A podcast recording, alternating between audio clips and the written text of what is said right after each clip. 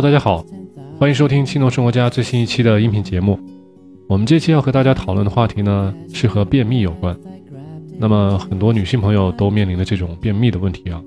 希望感兴趣的小朋友们呢不要走开，咱们继续往下聊。呃，一部分朋友呢，如果您是第一次收听我们的节目呢，希望您赶紧下载喜马拉雅 FM APP，关注咱们青铜生活家的小栏目，或者也能登录 kidocn 点 com 咱们的官方主页，那里有我们的官方微博、微信以及提问专用的电子邮箱，期待您赶紧加入咱们的大家庭。下面呢，我们就准备进入主题了。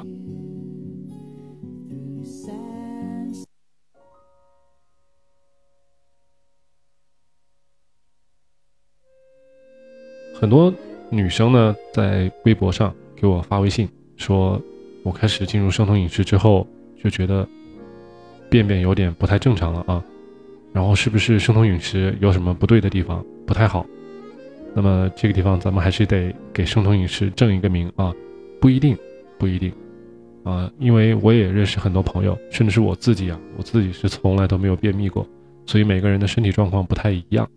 那么。为了找到这个便秘的真正的原因呢，我们首先分两步来审视一下我们自己啊。那么第一步呢，我们来看一下，能不能回想一下我们这个便秘到底是从什么时候开始的？是不是真的就是从进入生酮饮食才开始，还是这个在生酮饮食之前就已经发生了？啊，因为我生活中认识的很多女孩呢。便秘不是一天两天了，而是长年累月的呀，就是便便就是不顺畅、不爽，是总完总总总是感觉还剩一点，或者是这个不够爽快、不够痛快啊，肚子里面总觉得有东西。那么大家们需要仔细去想一想，这个便秘到底是从什么时候开始的？不要盲目的这个责怪生酮饮食啊，那么想一想，是不是咱们的饮食变化、饮食习惯发生变化了？是不是从什么时候开始一直吃某一样东西了，或者是特别喜欢吃某一样东西了？大家仔细想想啊，因为很多食物并不是每个人都可以消化好的啊。对于同样的食物，每个人体内的这个微生物啊、酶啊都不一样，大家都吃的东西。都能消化的东西不一定您就可以消化，所以大家一定要审视一下是不是自己的这个饮食习惯哪里发生了变化，然后呢，这些食物里面是不是有哪些东西让你消化不好，从而导致便秘啊？还有一部分朋友呢，你要想一想，是不是自己平常生病了吃了很多抗生素方面的药物啊？因为这些药物呢，抗生素方面的药物呢，会。杀死咱们体内的很多的有益的细菌，有益的一些微生物。这些细菌、这些微生物呢，它的作用在我们身体里面，就是帮咱们消化食物，帮咱们这个平衡各种呃功能的。所以呢，如果吃了抗生素这种药太多了，平常吃药不管不管是什么药吃的太多了，很大的几率呢，就是这些细菌、这些微生物呢被杀死掉。那么你就失去了消化某一部分食物的这种功能啊，所以也有可能会导致便秘。还有一种情况呢，就是大家说的所谓的进入生酮饮食，因为生酮饮食呢，咱们这边强调的是吃正常量的蛋白质，稍微高含量的脂肪。那么有些朋友如果呃以前从来没有接触过这种饮食结构、这种饮食方式。骤然间呢，吃比较多的蛋白质和脂肪的话呢，确实会给自己的胆囊以及胰腺带来比较大的压力啊。还有我们上一期讲的吃这个坚果，特别是吃生的坚果，坚果也是一种蛋白质跟脂肪的含量很高的一种食物。有些朋友如果一开始吃的比较过量的话，同样也是给胰腺和这个胆囊带来很大的压力，消化不了那么多。脂肪和蛋白质啊，也会导致便秘，所以大家从这个两个方面来好好审视一下自己，是不是哪些地方做过头了啊？那么再往下呢，我们就仔细的来聊一聊，从三个方面仔细的来聊一聊这个导致便秘的一些一些大的因素啊。刚才上面我们就谈到了微生物这个东西啊，微生物、细菌这种东西，因为我们人体是离不开这个微生物和细菌的。我们人体里面有许许多多的微生物和细菌，特别是在我们这个小肠这一块里面啊，这些菌群呢，这些微生物呢，帮助咱们消化食物。那么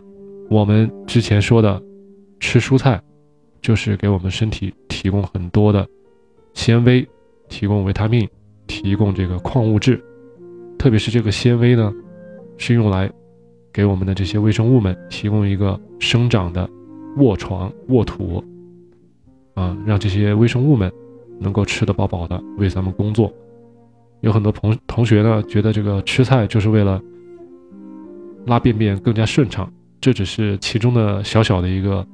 嗯好处啊，主要的好处呢，还是因为这些。纤维呢，用它们来喂养我们体内的这些细菌、这些微生物。它们好，我们才能好。大家可以想想啊，如果你天天吃那种加工的、精加工的火腿肠，我的印象很深刻啊，拉出来的便便一定是不成形，而且是非常臭的啊，说明这个消化并不好。大家仔细想一想，那么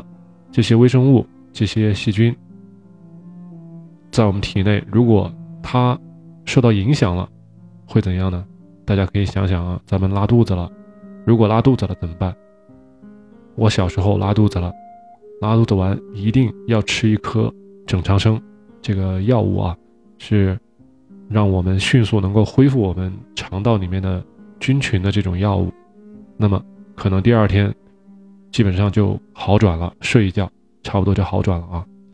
就是说。如果您拉肚子了，就意味着你肚子里、你的小肠里，啊，你的肠道里面这个菌落就变得变得不平衡了。你需要，呃，吃药也好，或者是你花很长时间让它去慢慢恢复也好。所以呢，大家要重视这个菌落，去肠子里面这个微生物这个菌落的完整、平衡。所以我们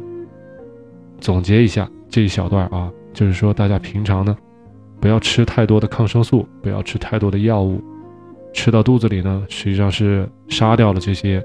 有益的菌群和微生物。还有呢，如果我们在外面啊，在大街上，不要经常买一些那种小摊上的东西，这种不干净的东西呢，导致咱们腹泻。那么刚才也讲了，这个一旦拉肚子了。也就意味着咱们肚子里面的这些菌落、这些微生物呢，要受一次打击。那么，为了好好的对待咱们肚子里面这帮小朋友们呢，这帮小伙伴们呢，平常一定要注意多吃蔬菜，啊，给这些小朋友们多准备一些纤维、这些好的菜肴，让他们好好的生长，为咱们服务。还有一些朋友呢，如果真的是不太喜欢吃蔬菜啊。有一个好建议，多吃腌菜、酸菜、泡菜这些味儿比较浓烈的这种蔬菜啊，传统的蔬菜，咱们中国人、韩国人、日本人都喜欢吃。还有一个特别好的一种小诀窍呢，就是我经常平常做菜的时候用到的。大家不用一整盘菜全吃腌菜、酸菜和泡菜啊，大家可以把腌菜、酸菜或者是泡菜呢，每次炒菜的时候。切上一小块，然后和正常的蔬菜混在一块儿炒，这样的话呢，效果也会很好。既可以吃新鲜的蔬菜，也可以利用这个腌菜和酸菜泡菜里面的一些有益的啊菌落，来来这个共同作用啊，就像咱们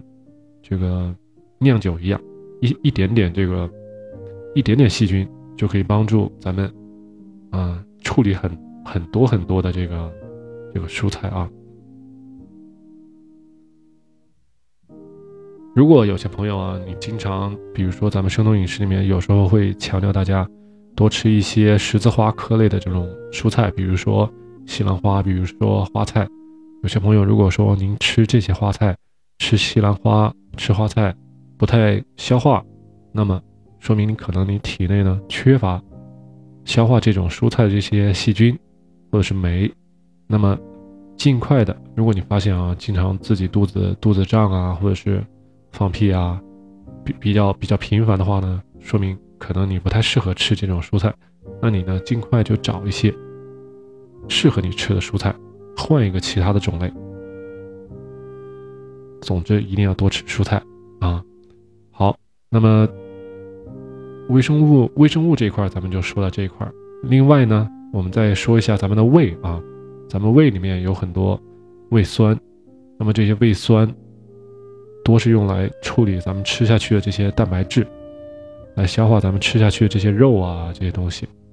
那么如果一些朋友如果经常吃完饭就打嗝，或者会有那种反胃酸的这种现象出现呢，可能是说明你的胃酸呢并不是很多啊，说明你的胃酸少了，你的胃酸稀了。嗯，不能好好的消化，大家一定一定要记清楚啊，并不是说明你反酸，就是说你的酸多了，恰恰恰相反是说明你的胃酸太少了啊，酸度不够。所以我们在之前的有一期节目里面也说到啊，有些朋友喜欢在吃饭吃菜的时候故意把这个菜把这些肉放到汤里面去拌一拌，说是少吃盐，这样是很危险的啊。因为盐里面有很多，这个咱们说盐是氯化钠，这个氯元素是我们胃酸的组成部分。咱们故意的把氯盐的这一块部分呢不要了，那会导致咱们身体没有办法去合成这个胃酸啊，很要命的。所以你就可能很难消化这些蛋白质。那么大家有时候有口臭，有时候这个口气不太好。都是从胃里面反出来的，所以这帮这部分朋友呢，你很有可能就是你的胃功能或者说你的胃酸不够强啊，所以大家千万千万不要养成这种坏习惯，说是吃饭的时候，嗯，把这些盐都给滤掉，不要有这种坏习惯啊。另外呢，建议大家平常饭前饭后都可以喝这个柠檬水，然后呢再兑上一点点盐，这样呢。平常在生酮饮食的过程中，偶尔给自己补补盐，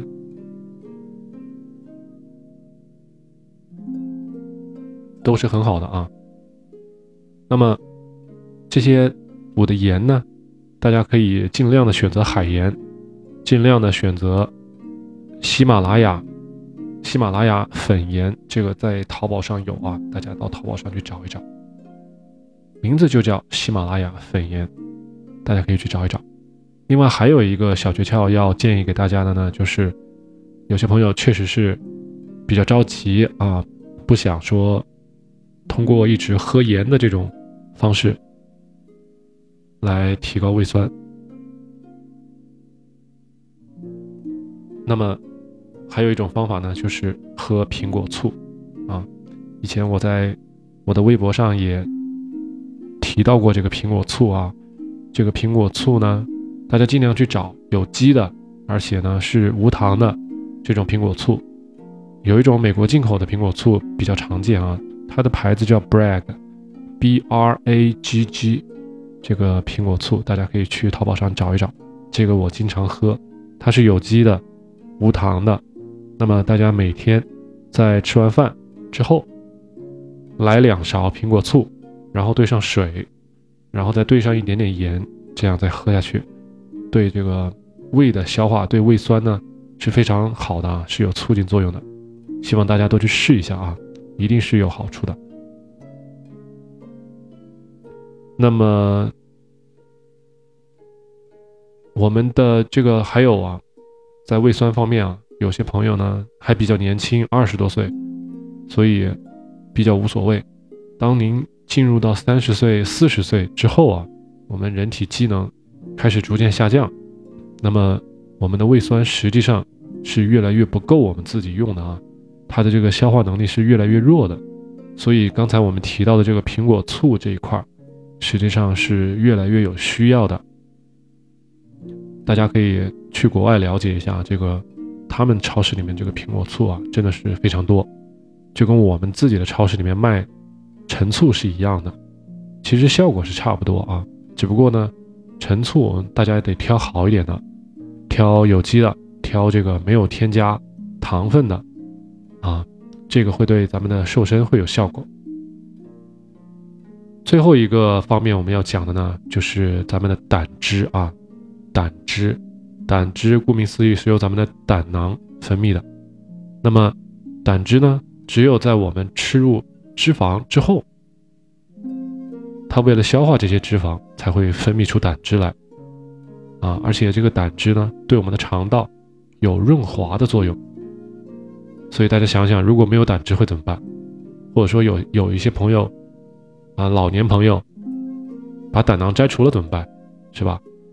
所以有些朋友呢，以前没有接触生酮生酮饮食之前，可能听说过有一些所谓的低脂肪、高碳水化合物这种饮食方式。那么不吃脂肪了，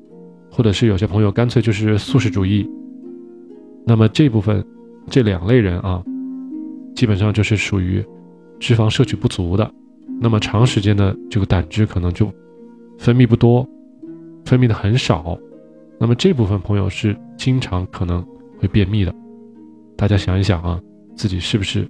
饮食中缺少脂肪这一块？那么在我们生酮饮食里面呢，我们强调这个脂肪是要稍微多吃一点点的。那么希望大家不要对这个脂肪产生恐惧感啊，脂肪能够让你分泌胆胆汁。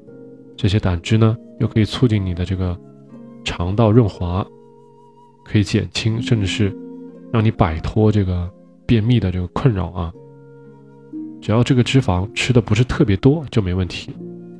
这个量到底吃多少呢？我们前面已经说了无数次了啊，大家回去听一听前面的音频。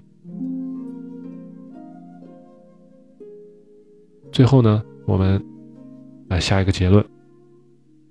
对于这个便秘，大家要首先看看自己是不是饮食习惯发生变化了啊，看看自己是不是吃了过多的抗生素方面的药物了，对吧？那么对于我们的这个肠道菌落和微生物呢，我们通过蔬菜，通过这个益生菌，通过这个类似于整肠生这种啊比较好的药物来恢复我们体内的。微生物和菌落，啊，对于我们的胃酸、胃这一块呢，我们通过喝苹果醋来弥补，啊，然后不要不要吃饭的时候不吃盐，嗯，平常这些盐呢，还是要多摄取的，正常量，稍微多一点也没有关系啊。最后，胆汁这一块，我们一定要通过摄取脂肪，啊，让我们的胆汁来多多的分泌，来润滑我们的肠道。这样呢，便秘就基本上能够减轻很多了，也许可以就根除了啊。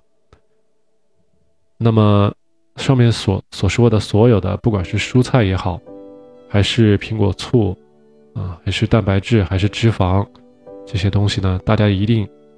记住不要吃超过量了。所有东西都是有一个量的啊。那么吃多少，该怎么吃？大家还是回去听前面的音频啊，这里就不赘述了。那么，如果大家试了上面的那些方法之后呢，这个便秘的问题还是没有解决，那我希望您最好去医院去好好去找找医生啊，去查一查，到底还有什么其他的因素，这个可能通过调节饮食这一块呢解决不了的，一定不要讳疾忌医啊。也许也许这个拖延时间长了。会导致一些更多健康方面的一些毛病，也说不准。所以呢，大家不要吝啬那么一点点看病的金钱啊，也不要觉得不好意思。健康呢，比钱要重要多了。然后呢，我们这个所谓的生酮饮食呢，也不是治疗治疗所有疾病的这个神器啊。大家一定要有一个清醒的认识。好，大家一定要对自己负责任，这个我一一直在强调啊。那么说到这里呢，我们这期的节目呢，也就基本上快要说到尾声了。希望这期节目呢，能够帮助到大家。那么，希望大家都能在平常的生活中，好好照顾自己的健康，好好照顾自己的身体，那么有一个强健体魄，有一个健康的这个身体呢，精神情绪也会变得更好。没有便秘啊，每次便便都爽爽的，大家脑补一下这种感觉啊。我每天都有这种感觉，我很开心啊。那么我们轻松生活家一直强调的啊，在在我这个微博创立之初，我就有说啊，因为咱们的口号就是，我们一定要先变得健康。再来减肥，对不对？减肥是健康之后的这个顺带的这种产物，并不是说疯狂的为了减轻体重，把这这个健康给丢掉了啊！大家不要舍本逐末，一定要有耐心，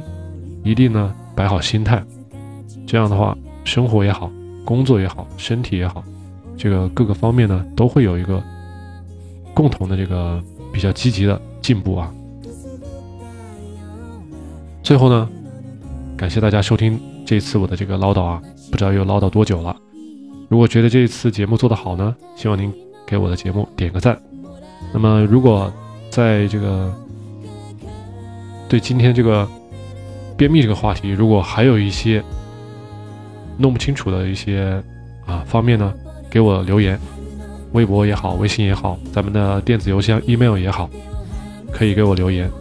那么，也可以给你一些女性朋友。或者说有便秘的一些朋友们，把这个音频转给他们去听一听啊，帮咱们的节目做个小宣传，